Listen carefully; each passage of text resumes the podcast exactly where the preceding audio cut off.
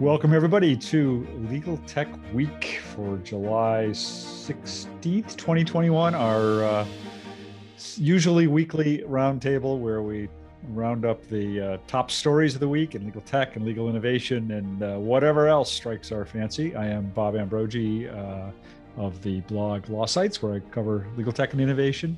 And our panelists today, as you see them before you, uh, go around. Steve, you want to go first? Sure. Uh, Steve Embry. I uh, publish the blog Tech Law Crossroads about legal innovation and uh, technology. Prior to that, I was a practicing lawyer in a big law firm, and uh, I live in Louisville, Kentucky, where it's stormy and rainy today.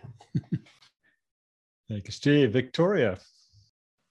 Hi, everyone. My name is Victoria Hudgins. I'm a reporter for Legal Tech News slash ALM, where I cover technology, cybersecurity, and data privacy. And in Philadelphia, it's a very sunny and humid 93 degrees.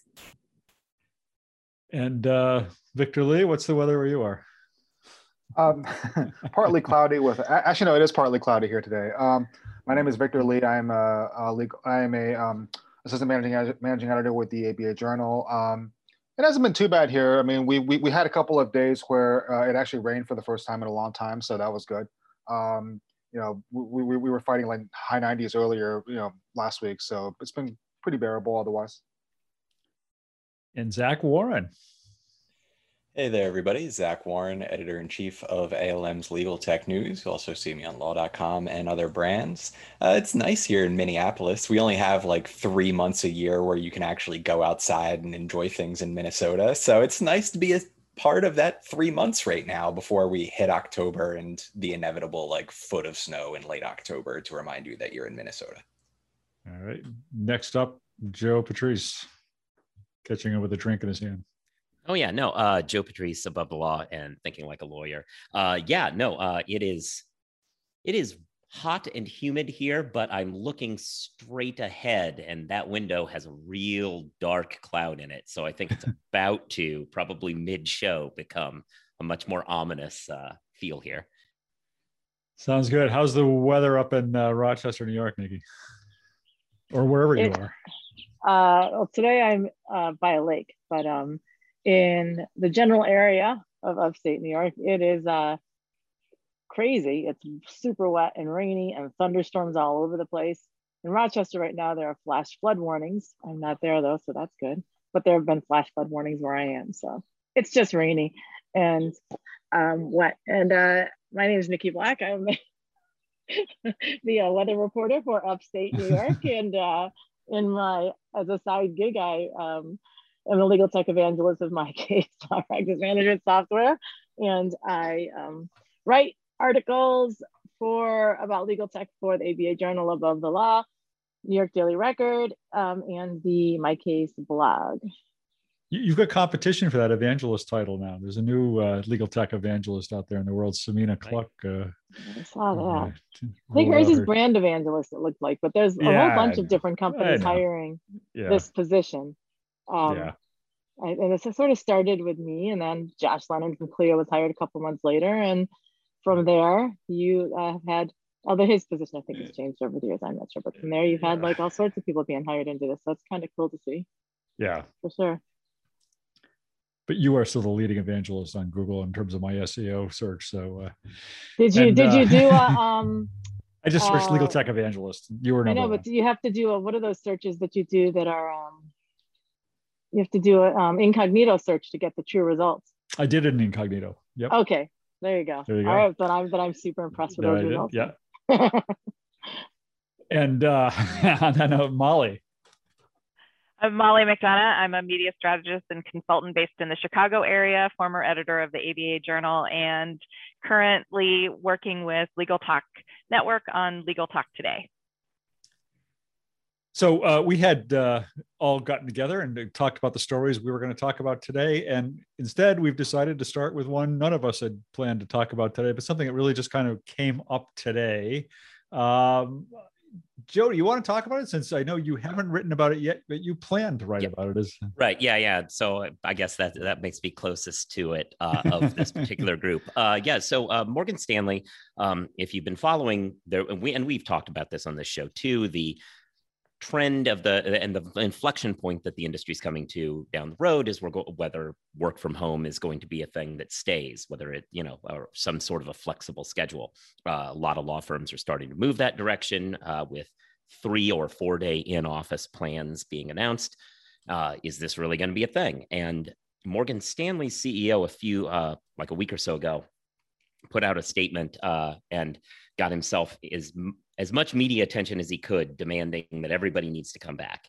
And now, uh, the thing that just broke is that the chief legal officer of Morgan Stanley is telling his outside counsel that they all need to come back to work. Um, that you know the the profession we we have no i think there's a line like we have no doubts that law firms that have everyone in the office will perform better work than uh, law firms that don't do that uh, and so he's saying that uh, everybody needs to come back.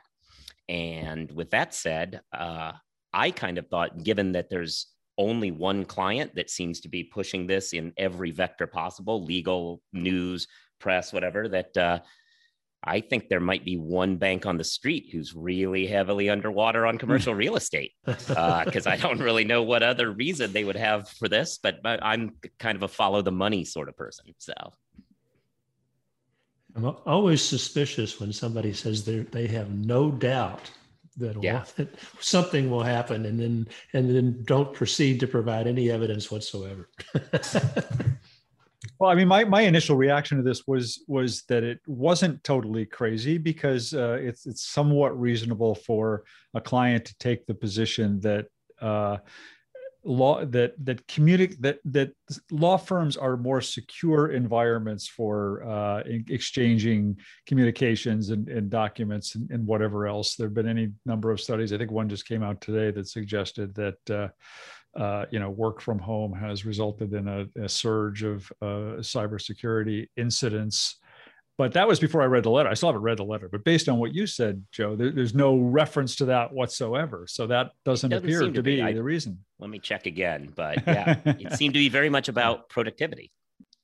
Well, but notably, what I had mentioned this when we were talking about this earlier, Morgan Stanley has been um, just made the news because of they themselves have been breached. So uh, and it was a pretty big breach. So I posted that in the chat. But um, it, I thought it was interesting you brought security up because I don't think that you knew that when you raised that, Bob. And No, I did. I um, didn't. No. Yeah, yeah. So they I wonder if that may have uh, maybe um, a larger factor at play than um, you may be onto something there too. I think you both might be. I'm not sure, but they had a, a big breach, and it happened while everybody was out. So And I'd actually ra- wanted to talk about Kathryn Rubino's article on a similar note uh, in Above the Law about the, the, the managing partner of a, I guess, AmLaw 100 firm or at least office in Atlanta who uh, was sort of spouting off, maybe is the right way uh, of putting it, about the importance of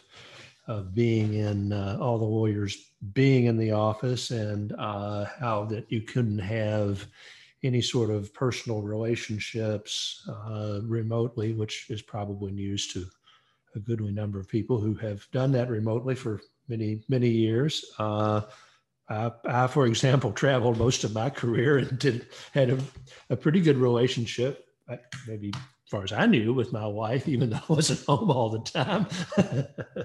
uh, and uh, you know, I, I just, uh, just as I was reading this, you know, I was thinking, Molly, as as you know, we we Molly and I are participants in Ari Kaplan's virtual lunch that's been going on for a year, and you know, I think we have, at least I have forged a number of relationships through that that virtual sort of situation that I never would have had otherwise. And so I, I just, uh, I'm sort of wondering how this is all going to play out. Uh, I know Paul Hastings came out with a big uh, policy about return to work, and now they're kind of kind of walking walking it back. And um, it's a good article today by uh, by Bruce Love about um, you know associates voting with their feet and uh, going perhaps going to going to go to firms or leave firms that are very, very strict about this and head for firms that that are not so strict. And so it's um,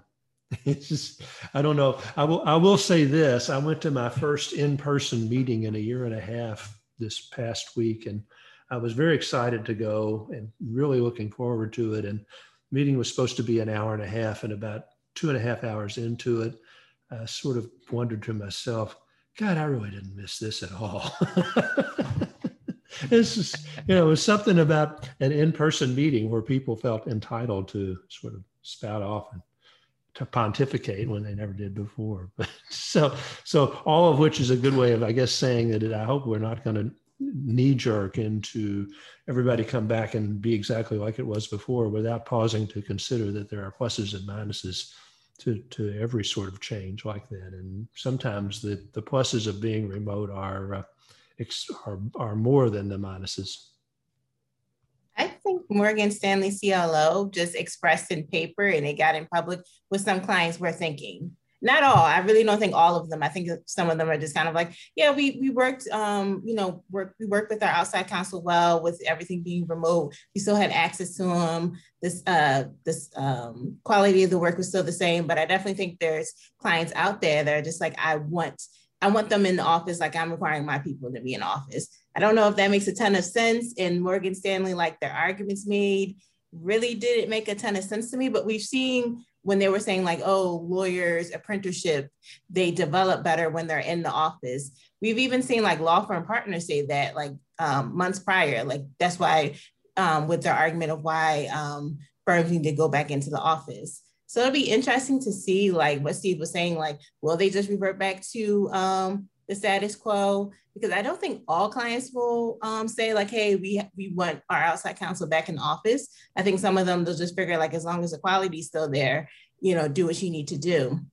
Yeah. But like my colleagues mentioned in the article, you know, law firms, they tend to kind of follow um, others, like we saw with the associate bonuses. And if they think like, oh, we may lose work from large financial institutional clients, they'll say, and I think one of um, an unnamed sources, like a law firm leader said, like, okay, with our return to office policies, now with like a Morgan Stanley saying what they said, that makes our um, request to our employees seem a little bit less arbitrary. It's kind of like, okay, we have client, we have a client saying like they want everyone back into the office.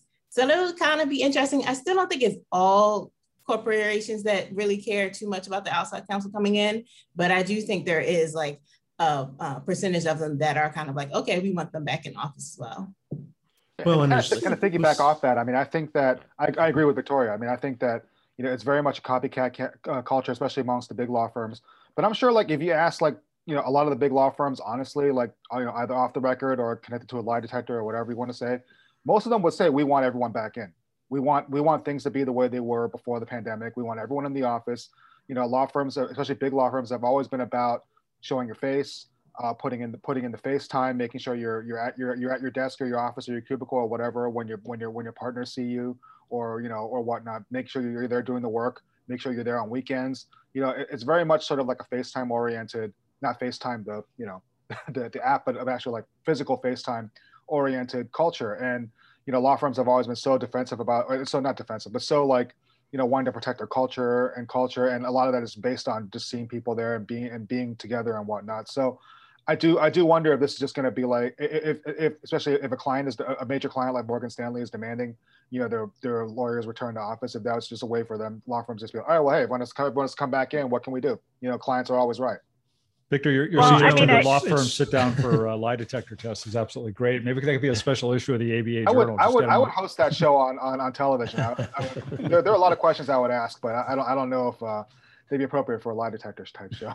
you know, and, and to Joe's Joe's point, I mean, uh, uh, an entity like Morgan Stanley does have a, probably a significant financial interest, not just in their own buildings, but in the buildings of all these people they have loaned and entities they've loaned money to that could suffer severe economic problems if if if they don't come back and and rents aren't paid. And so, you know, there's no no discounting the the financial interest. But you know, to Victoria's point, there there are there would be situations, for example, where your client, the client's law firm is in the same building and it's you know, very convenient to have meetings and pop in and, you know, have discussions and that's valuable and important.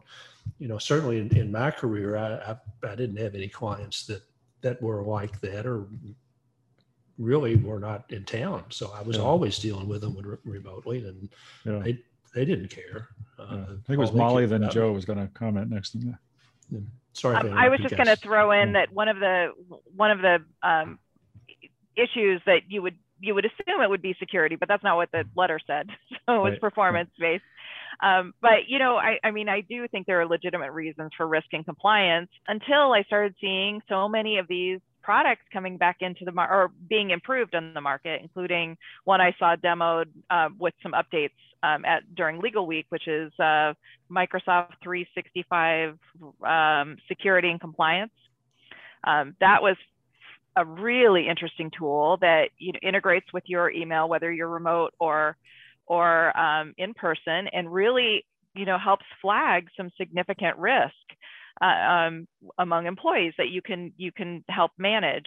And Steve, this is the direction I thought you were going to go in, Steve, with Ari's lunch. Um, the last month has been sponsored by LitLingo, which is also um, flags communications for security and compliance uh, for for the user. So it actually helps the user understand if they're about to send something risky. There's also some back end review of this too, but it's a really interesting tool to help the user understand if they're sending things that are inappropriate or you know you, using or attaching documents or information that they shouldn't be attaching.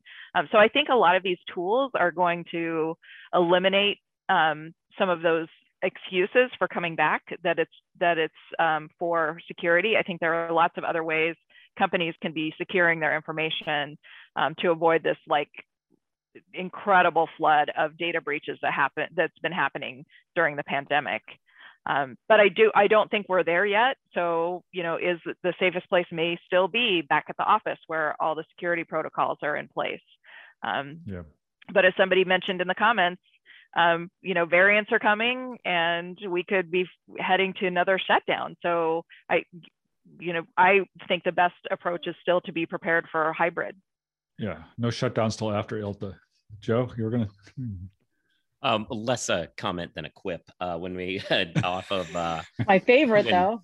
When Victor, well, I mean, between when between Victoria and Victor's uh, comments about how uh, a client asking for something gives cover and kind of like pushes the issue forward, but also maybe only when it's what people really what people in the firm really wanted because my when it was about the client that all i could think is that didn't work out well for coca-cola like the client made demands and the firms ignored them until until he lost his job uh, which is kind of a sad uh, commentary on it but yeah it was like it only works it only works when the client demands things occasionally yeah. well and i'm going to throw out something i feel like is not talked about very often or enough and that's the psychological aspects of men in power. And so, and I, I am generalizing by saying men, but men tend to be the ones in power. And oftentimes, you know, you see the studies that CEOs and law firm leaders and surgeons, there's lots of narcissists that are in these positions of power. And narcissists, um, there, there's two, two issues. A, people that are narcissistic tend to need people around them to feed their ego, and that doesn't work nearly as well over Zoom. And B, and I, have told this story before, um, the point is that a lot of men escape things that are happening at home by going to work. Um, and I'm generalizing because it's not all men, but um, men do this. And my favorite example of that is years ago when I was an associate in a law firm um, there was a huge snowstorm and I couldn't get in even though I'd grown up in upstate New York. And when I finally got into the office, I was the second person there. And the first person was one of the partners. And I said, I can't believe you got into the office. How'd you get into the office so quickly? And he said, Are you kidding? Stay at home with my family and kids on a snow day? Forget about it. And he was joking, but I don't think he was joking. And so I do think That's that a good. lot of a lot of people, um, and probably I, I, wouldn't, I don't want to just say men, um, going to the office is get you away from your home. It gives you a break. It gives you some space. And I think that people that are tend to be extroverted also need that as well. So I think there's a lot of psychological things that are playing. People play up the business aspects and the business reasons, but there's a lot of psycho- psychological drivers behind these decisions as well. I think. That's a yeah. that's a really excellent point, Nikki, and it's it's it, it it's kind of shaping up like a like a generational conflict almost with with the old white guys wanting to make things like it was, and a new generation of, of younger lawyers that that like the remote and the flexibility. And that to, to, me that's the really interesting thing is is this sort of this push and shove that there that's going on. And you know typically for years the old white guys would always win.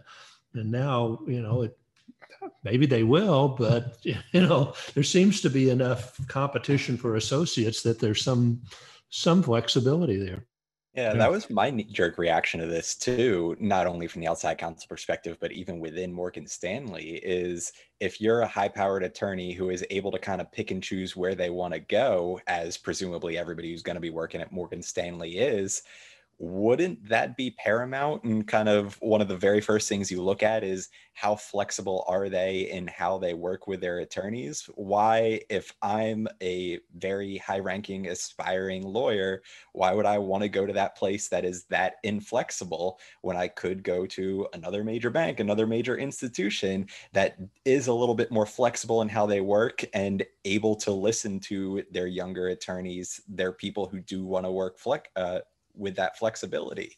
Um, I think it definitely could backfire in that way.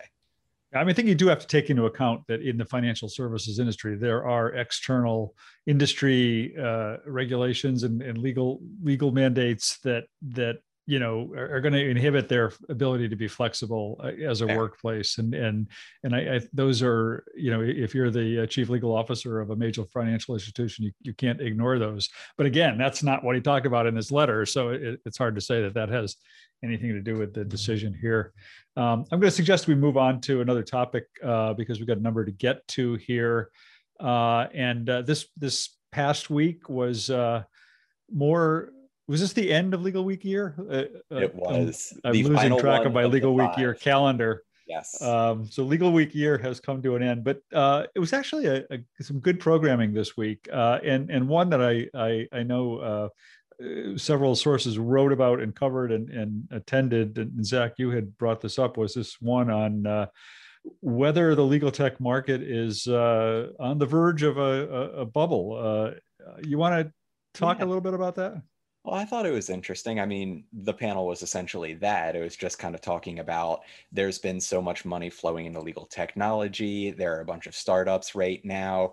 Is this potentially a bubble that could burst at some time, or is it still a boom and there's still a lot of growth to be had? Um, the panelists there pretty much universally said, no, there's still a lot of room for growth just in terms of adoption rates and areas of the law that can be automated. There's still a lot to happen here. So we're not necessarily in a bubble right now. And they define bubble very narrowly as in a time when um, particularly the major players start to kind of fall off a little bit because there's no room for them to grow and thus entrants don't have any room to grow either if even the big players aren't growing. Um, and i think you are seeing pretty clearly the big players are still growing in this industry. It, the main thing for me is it just got me thinking whether a bubble could be on the horizon or just kind of even prognosticating how far out that would need to be. Um, i think it's tough to look at right now just because the rate of change within legal is still pretty high and there's still a lot of processes to be automated. I just thought it was kind of an interesting topic to bandy ba- about back and forth just because I think a lot of people continue to look at the growth of legal tech without kind of taking that step back and saying, oh, would we even know if there is a problem here, essentially? Yeah. Molly, you were at that, you uh, watched it. What did you think? I, I, thought it was really interesting. I, you know, I've been kind of focused on this idea of what legal tech is um, and whether legal tech is a thing.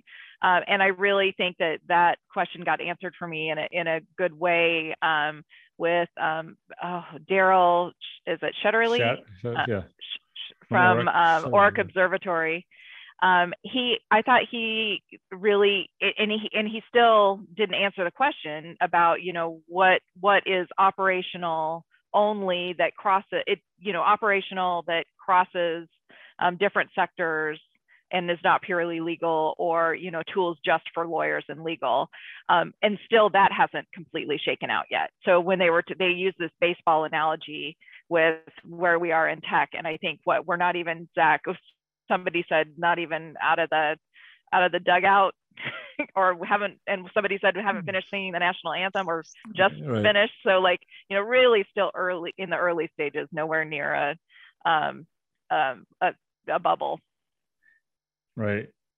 Yeah i i um i thought it was a really good panel too. I i, I watched it um and uh the one I, w- I was talking about this before we, we started recording today that one of the things that struck me about it wasn't so much the whole bubble question as there was a lot of discussion on the panel about how do you how do you kind of sort through all the hype in the legal tech world and all the hype that's coming out of the companies. I know this is something we've talked about on this panel before but it's something i feel i just i struggle with all the time as a writer because i i don't want to be played for a sucker by by companies that tell me a whole bunch of stuff about their products that i have no way really of verifying. Uh, you know i was saying before we started I, there, there's some products that I am capable of testing and trying myself.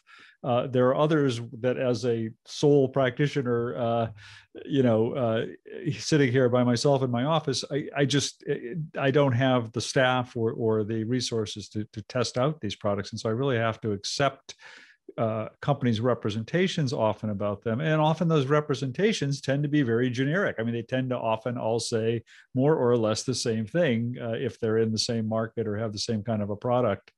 Uh, and you know, I, I, thought like Itai Gurari was on the panel. He's the uh, founder of the legal research platform Judicata, and he's now at he was acquired by Fastcase, and he's I think chief technology officer or something. I forget what his title is at Fastcase now, but you know, I mean, he said that basically everything companies say about AI is hype, that, that it's all hype, uh, and uh, nobody should even be talking about AI. It's just a question of does the product, what does the product do? Does it do it well or not? And and forget whether it's AI or not.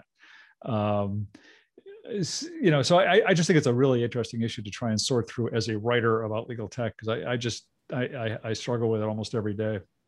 I don't even think it's a writer question. I think even the people who are in the trenches, who are oh, in yeah. operations, everybody's asking that question right now. I mean, you even just see it from the fact that somebody like LexFusion has a viable business model by being able to kind of sort through these things and verify and then be able to go to their clients and say, this works.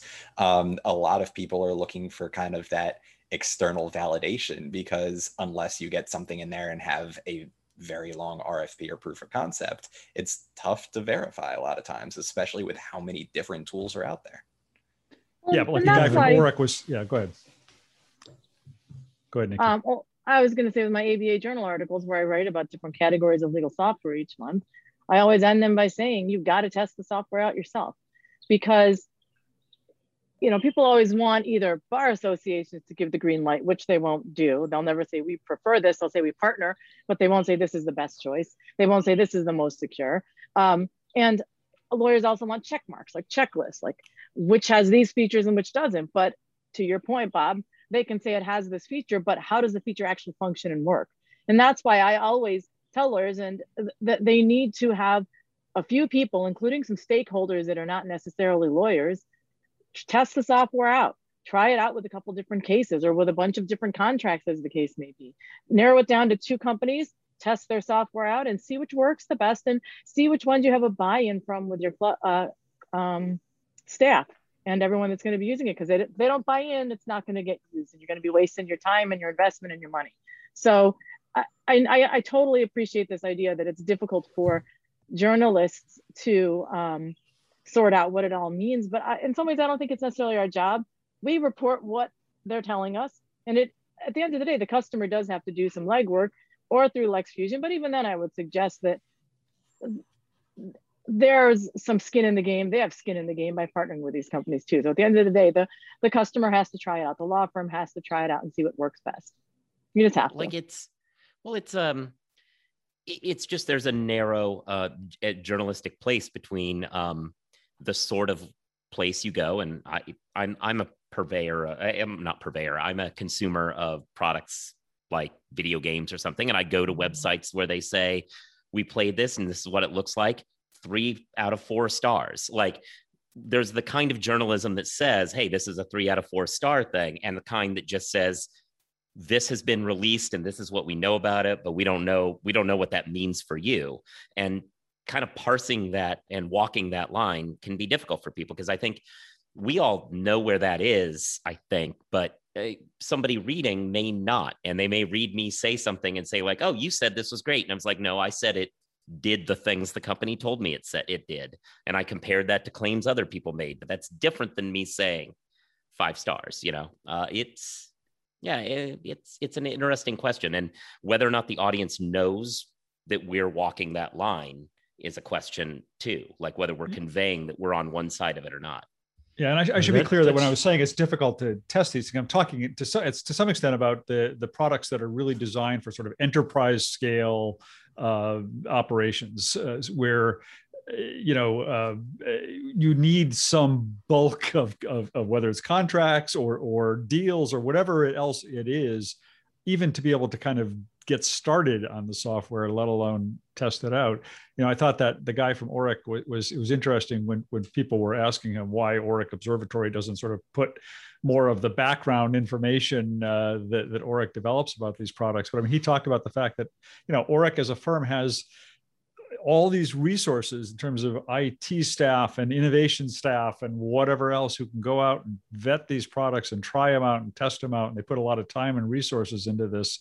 Uh, most law firms just don't have those kinds of resources available to them to, to put that kind of time and effort into testing products.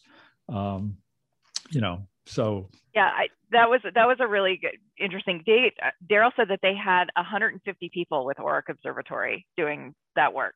Right. Like that's amazing to me. yeah. so they're doing a lot of vetting, but you know, the question was, um, you know, is how do you distinguish the hype? And the and he said that that observatory is not how you decide that. And so, you know, it's still it's it's a good resource as a you know as a place to go but it's still not going to help you do what nikki said and what you're talking about which is you know demo the product see if it works in your environment for the type of work you're doing. And a lot of that especially enterprise requires a lot of level of customization before you can really even see that. So that test you know that testing is is difficult to do. And I, and I Mhm. don't have an answer to the question other than Lex you know more of the same of LexFusion or what Joe's talking about which is you know better ratings so customer ratings so we can start to see how the how the the competition is is faring uh, what I did learn is that funding um, is not an indicator it's Yes. not hard to get funding at least um, in the beginning from your friends if you have a good idea or they like you um, Well, you could dupe so- Morgan Stanley into giving you money. you know, it's it is a difficult problem all the way around because I was just sitting here thinking, you know, many of these products, particularly that that are litigation oriented, and until you actually use them with a case or cases, you it's it's almost impossible to assess how good or not good that they are. So, but then you're left with the question: if, if you're a law firm y- using an unknown product on a case could detrimentally impact your client, both So- you know from a from a Yeah, cost you know, I- standpoint I or mean- results standpoint. So you, there, you know, it's kind of a hard, it's a difficult sort of thing for all the way around. I think for people to get their heads around and deal with. like we've seen, you know, Steve and I've seen a lot of um, demos on on Ari Kaplan's um, lunch. He- They, he's been doing that like every week for over a year at this point, um, with with um, some um, background behind the scenes tours and some of the best for, especially for litigation uh, companies that I've seen, really do a good job partnering with clients to do that work so that the clients have done some rigorous testing that then you can see in the demo. Um, you know, they anonymize it, you know, however they need to do it, but they do have some real world examples to share. And I think that's one way that that startups can do that. But you know, you have to get somebody to trust you or you have to come up with some really sophisticated hypotheticals. Yeah. Um, there was another uh, panel this week uh, Victoria, that you uh, brought up, I think, on uh, on uh, remote court hearings. Can you Yeah, tell us about they- that. the last keynote speak uh keynote panel for legal week year 2021 was the judges panel and one of the main things that they brought up the main topics that they brought up was um federal court proceedings um, being conducted remotely and it sounds like from the panelists that it was a success and they said like but of course like counsel had the option of like remotely participating in proceedings via um telephone or video conferencing, but it didn't really happen before the pandemic. But because of the pandemic, a lot of judges said they were leveraging that tool and they said they found a lot of efficiencies with it, especially, and they said they could see longevity with using those platforms, you know, beyond the pandemic, mostly for like non-evidentiary or maybe oral arguments. And I thought it was interesting, especially because the uh, CARES Act, um, an exemption in the CARES Act allowed um, public access to, to the federal courts via telephone and video conferencing. But the CARES Act exemption will expire at some point. But according, and it's kind of interesting because it kind of ties into like Morgan Stanley saying, oh, lawyers need to go back into the office and you know, in person is better. When you have federal judges saying like, we think that um, remote uh, court proceedings are actually more efficient and more effective for the um, for the uh, corporate clients and for the uh, uh, lawyers in the court system. And they're already starting to think of ways of like how can we continue this and still allow public access to the courts, um, especially if the uh, CARES Act uh, limits the uh, ability to have like video conferencing public access. So I thought it was interesting and just kind of like a sharp uh, contrast to like what Morgan Stanley is saying, like, oh, it has to be better to be in person. When you have the federal court system saying that they're able to do their jobs and their customers, the lawyers, the um, clients are able to do their job more effectively when you don't have to be in person for every single thing, but it can still get, get done. I saw the same panel, Victoria. And one thing I thought was really interesting was the one judge, and it kind of goes back to, you know, you have to assess your situation and what's good may be good for you, may not be good for the fellow judge. But one judge was saying she really liked telephonic hearings, not in person hearings or Zoom hearings, because she said, I'm, I'm a very expressive person and I tend to give like too many clues that the lawyers can see if they can if they can see me. So it's really for me, it's much better to be tele, telephonic so they don't get those kind of clues. That that to me, I, I had never thought of that to be quite honest, but it was really, really interesting. Of course, isn't the flip side of that that the judge isn't getting the clues from the witnesses or the lawyers that you know that, that Right. they get uh, visually? Well, and and uh, some sometimes, um, well, like so. This is not. Uh, I've never been a judge, been a mediator, but not a judge. Uh, and so, uh, but like I've judged debate rounds and stuff, and I'm very expressive. And I feel like at some point, you as a judge owe it to the advocates to show I'm not buying it. Do something else. Um, you like, and you can show that, and then and that as a when I gave oral arguments occasionally, I would see some but something not working, and I would go, "Oh, well, I need to slow down, stop this part, move to the next part," and, and that's important part of the process too. So, telephonic isn't as good as Zoom. Like, I, I think you do want as a judge to give away what you're thinking a little bit. Yeah, I read something My- in my the very first- Supreme Sorry. Oh, in the US Supreme Court, they said they didn't like telephonic uh arguments because you couldn't read from the justices like were they buying like their argument or were they not? But I think what was it? Um Justice Thomas, uh, Clarence Thomas, he said he kind of liked it because they had to be a little bit more considerate of like, okay, you have time for your arguments and everything like that. So it's a little bit of pros and cons. I can personally just see a preference for video conferencing because you know when someone's speaking, you don't necessarily need someone to say like, what's your name before you say something. It's just kind of like, you know, Zoom, hopefully you have your name that pops up. So that's a little bit more clear to know who's speaking. Yeah, like my, my, my very first jury trial when I uh, when I went back when I practiced, um, you know, I was still you know, obviously I didn't know what I was doing. I barely knew what I was doing, and uh, my my judge happened to be like a former prosecutor who you know clearly thought that the guy was guilty. Um, and so one thing that I picked up on was that whenever whenever I missed an objection, he would immediately stare at me as if he was expecting me to stand up and object. So it got to the point where like he would just stare at me and I'd be, oh, objection, Your Honor.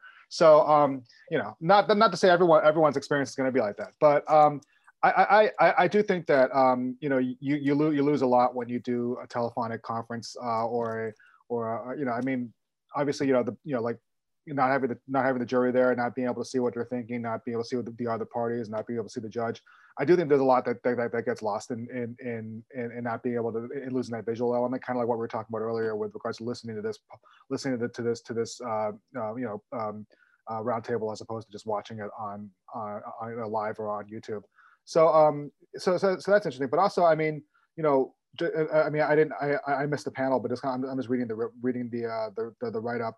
You know, it, will be interesting to, to, to see to see what you know what other judges think about think about it because I mean correct me if, I'm if I'm wrong. Rakoff is a pretty forward-looking judge, especially regarding like technology and whatnot. And you know, um, uh, Andrew Peck on there, like he was he was very big into like technology when he was on the bench. Um, you know, so obviously you have people who are already kind of predisposed to like liking to to, to predispose to liking you know integrated technology into into their courtrooms to begin with. So it'll be interesting to see what the rest of the bench and and and you know, maybe maybe judges who aren't as as inclined to like utilize technology or open to it, what you know what what they would think about it. Well, yeah, there's some. Go ahead. Go ahead. I was just about to say, I think that's a very good point that especially a lot of these panels that are talking about remote work are somewhat self-selecting because they're people that have tried it, like it, and really want it to be adopted. But with that said, I also think a lot of those judges that have tried it are also the best ones to give feedback and kind of teach the rest of the judiciary, okay, this is what works, this is what doesn't, and kind of come to a consensus that way because nobody teaches judges better than other judges. A lot of times it's easier to learn something from your peers than having the general commentary it say oh this is something that you should do. Um, so being able to learn from experience particularly within the past 12 months whether or not it is accepted widely i at least think it's helpful to have that as a base to start the conversation moving forward. And um, and in, and in regard to this idea that um, the panel was forward thinking and maybe that colored some of the perception uh, I'm in upstate New York, and I would deferentially suggest or uh, that we are not, I would not say that the judiciary or the lawyers here are um, as easy to adopt tech as, uh, or eager to adopt tech as other um, more metropolitan areas. So we're, you know, a little more uh, overall reluctant to do that. And um, during the pandemic, there were some judges. Somebody who, disagrees, is what I hear. Yeah, right? Vehemently. Um, well, yeah. I'll just say, like, who do you think you some... are, Buffalo? I mean, the short and sweet of it is that there were some judges here who agreed, who thought that um, really liked Zoom and indicated that they never would have thought they'd be Zooming previously, but um, that they definitely plan to do it for more um, routine court appearances. So I do think that judges who weren't tech um, were tech averse really took to it here. And I don't think that that's, uh, they're the minority. I'd say they're the majority. And with that, I'm gonna mute myself. Yeah, so all, all during the uh, the past year, so many of us on this panel and so many others, uh, all through all sorts of other uh, sources, were saying, you know, there, there's no going back. We've, we've made these changes and there's no going back. But I think what we're seeing now, to some extent, is is people trying to define what no going back really looks like. It's not a black and white. I, there are all sorts of nuances to to the issue. I mean, I, am dealing with this and some of the issues. I, am you know, I, I, do lobbying in my in my law work on behalf of the newspaper industry, and, and one of the big issues now in our legislature is you know to what extent how should government meetings now be held going forward people people some people really like just watching government meetings you know via zoom uh, but other people weren't able to attend via Zoom because they don't have computers or they don't have broadband or they don't get how to do it. Uh, so now, now, what should government meetings look like? Should we go back to the old way? Should we have some new hybrid model? Should we go entirely uh, online all the time? Uh, you know, and they're not they're not easy questions because there are uh, there are uh, people on on all sides of the issue who get affected differently by it what else did we have here this week? We had uh, Molly. You want to talk about keyword advertising? Sure, sure. This is from uh, last month, uh, and I don't think we got a chance to get to it, um, or I, I didn't see it. Um, that Ohio um, issued an opinion um, banning uh, competitive keyword advertising, and I'm actually going to put in the link from Eric Goldman's piece, which was a really excellent takedown of the um, of the opinion.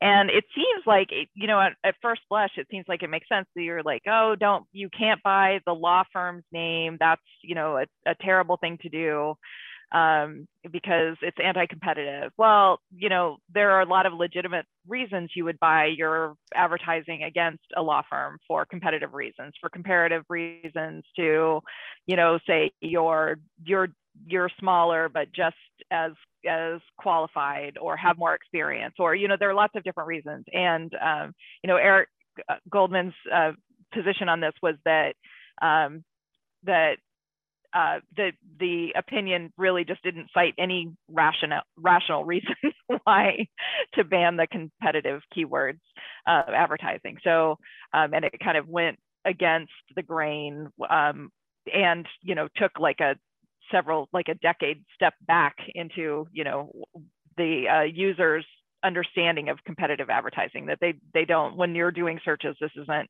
your expectation um, that the competitive keywords would be used this way. So i thought it was really interesting.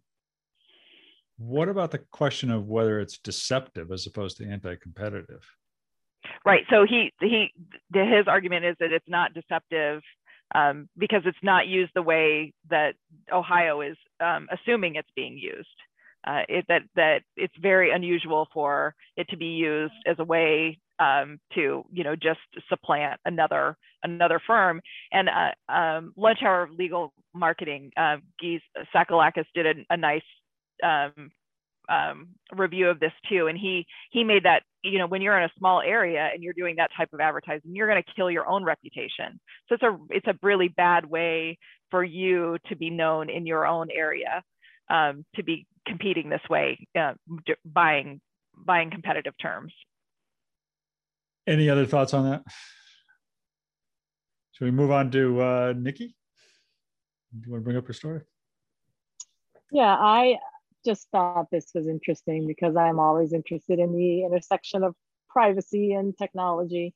And it was uh, an article that talked about how Maine um, has banned, it's the first state to um, pass broad government, a governmental ban, uh, pass broad government ban on facial recognition tech, meaning that um, they, let me post this in the chat, the, they basically said that for the most part, the government in Maine cannot use facial recognition technology.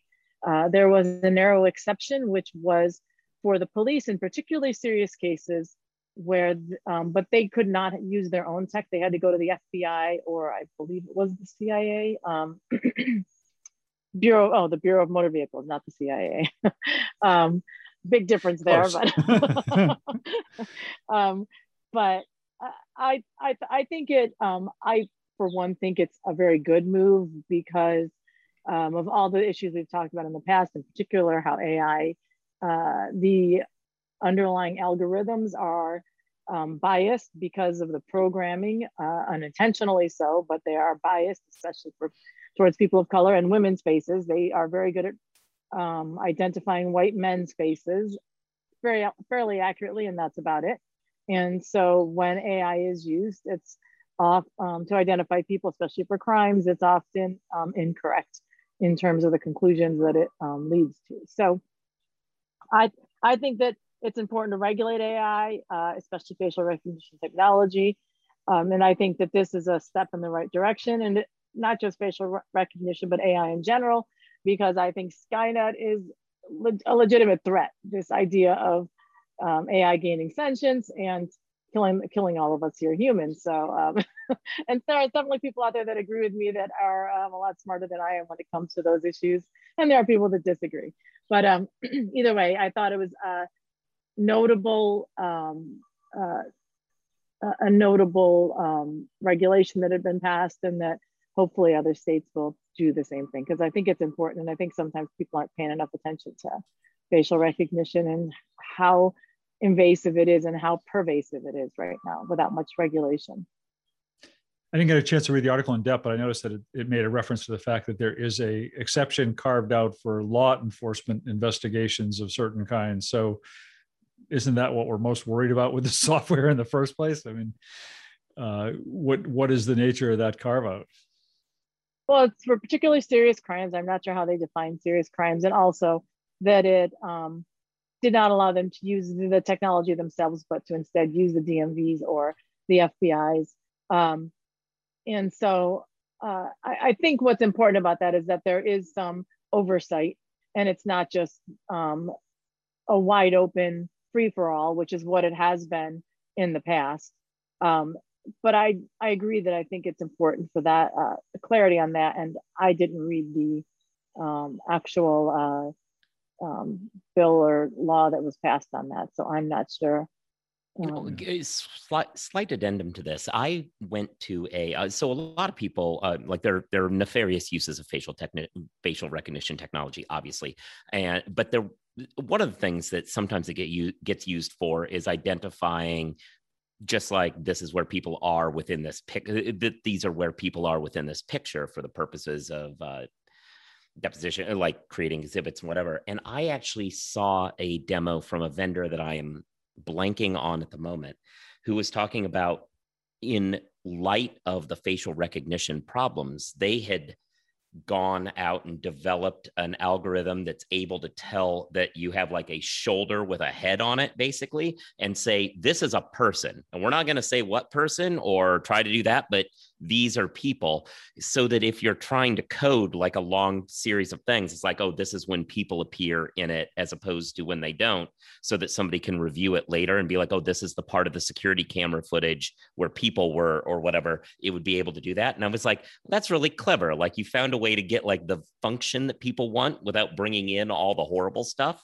Uh, i thought it was an interesting twist and one that people in maine probably need to uh, learn about yeah, I think that's kind of interesting too, just how pervasive a law like this would be. I know we had a series of contributed articles from lawyers at uh, Blank Rome that basically talked about virtual try on technology. Like, you want to buy a hat or a shirt, go ahead and upload your face and see how it looks on you, sort of deal, which obviously I would think would fall directly under exactly what this law is trying to do the way that the article said is well make sure you bring in privacy counsel early have arbitration waivers stuff like that it was mostly talking about the um, BIPA in Illinois as compared to just a flat ban or something like this.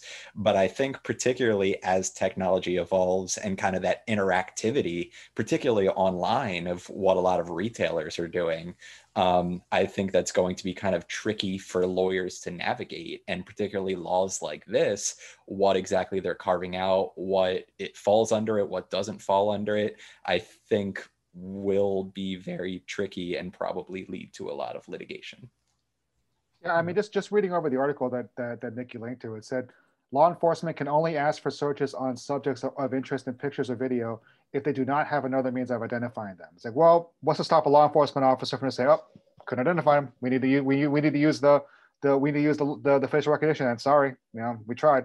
Um, and so, yeah, I, I guess, yeah, it, it's one, it's one of those things where the devil's in the detail. But one thing, one thing I thought was interesting is, is it talks about uh, Washington State's law, which was passed last year.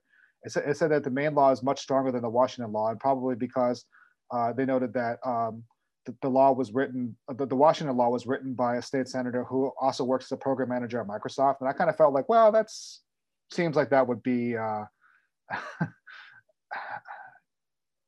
that would raise ethical issues that I wouldn't care to speculate on. Um, and so, so um, I guess, you know, hopefully the Maine law is, is coming from a better place than that or more, um, you know, yeah, like, but, but, but I still see, I just, just, just looking at it superficially, like I, yeah, like just, I could see all kinds of issues with it. Just, you know, just that, that any, that any, any, any competent law enforcement officer could just drive a truck through it. Well, it doesn't it presume uh, if law if law enforcement can still use it in certain certain circumstances, then it would presume that the the information is still being collected somewhere for them to use, and if it's still being collected out there for for them to use, then there is still all sorts of potential for abuse somehow. So, I mean, it's I, you know, it, it's a good thing that they passed this law, but it seems to be uh, it seems to have a few uh, Swiss cheese size holes in it.